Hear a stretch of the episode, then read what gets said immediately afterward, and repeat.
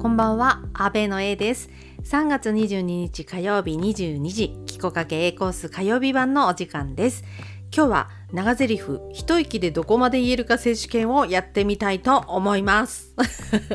はい、あくまでも自然に一息で言えるところまでというルールでいきたいと思います。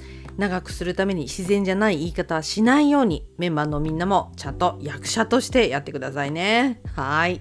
それではバージョン A 参ります。人もライオンもワシもライチョウも角を生やした鹿もガチョウもクモも水に住む無言の魚も海に住む人でも人の目に見えなかった微生物もつまりは一切の生き物。全然ダメだ。えー、短。はいここまででございました。全然言えませんでしたね。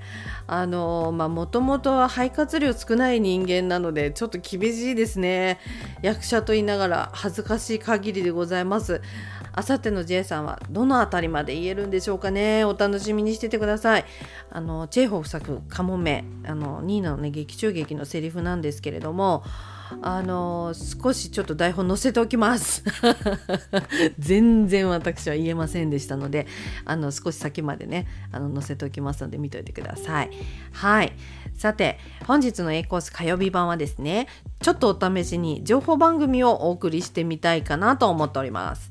なんかねあのいろいろ試してみようと思ってるんですよね。あのランキング番組とか情報番組とかラジオ芝居なんかもね全部。いろいろなことをやりますよってな感じで火曜日はお届けしていきたいと思っておりまして。はい。よかったらお付き合いください。はい。では参りましょう、えー、今日はですねこの時期多くの人の悩みの種となるあの話題をお話ししてみたいと思います。いよいよ本格的な花粉シーズンの到来ですね。花粉症の症状の一つかゆみ。特に顔や目の周りのデリケートな皮膚のかゆみは悪化しやすいと言われています。そんな厄介なかゆみを食事で軽減できるとしたら皆さんは試してみたいですか？今日は症状が悪化する前に知っておきたい花粉症に良い食材3つ悪い食材3つをご紹介いたします。まず花粉症を軽減させるには腸内環境を整えることが大切なのだそうです。腸内細菌のバランスが崩れるとヒスタミンが過剰に分泌されてしまって花粉症がより悪化してしまうとのことなんですね。腸内環境を整え食べ物からのアプローチを有効活用してみましょう。それでは花粉症に良い食材その1ヨーグルト、味噌、キムチ、ぬか漬けなどの発酵食品。腸内環境を整えるためには腸内に住む善玉菌を増やすことが重要です。私はほぼ毎日ヨーグルト食べていますね。はい続きまして花粉症に良い食材その2ごぼう、人参、レンコンなどの根菜類。根菜類に多く含まれる植物繊維は善玉菌の餌になり腸内の善玉菌の働きを活性化してくれるそうです。続きまして花粉症に良い食材その3天茶。これは昔からよく言われていましたよね。ちょっと甘い味のするお茶ですよね。天茶にはヒスタミンの分泌を抑える働きが確認されているとのことで予防に飲むのが良いそうです。さあ続きまして花粉症に悪い食材。これは3つ続けて発表しちゃいますね。揚げ物ステーキなどの高脂肪食。ハムソーセージスナック菓子などの加工食品。そしてお酒などのアルコール類ということですね。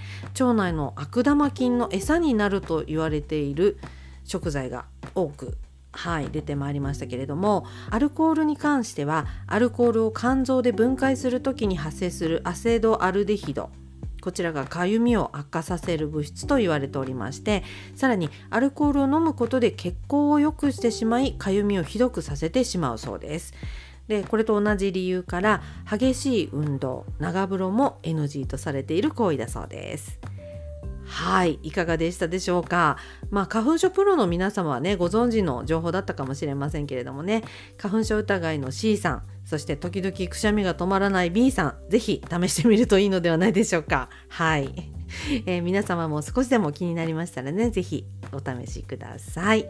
ということでいかがでしたでしょうか？情報番組っぽいことをやってみましたけれども。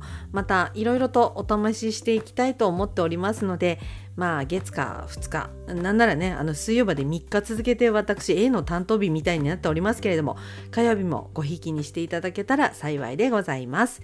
今日も最後まで聞いていただきありがとうございました。ということで、気候かけ A コース火曜日版そろそろお別れのお時間となります。明日は気候阿部朝8時配信です。今日も一日お疲れ様でした。明日も良い一日となりますように。本日のお相手は A でした。おやすみなさい。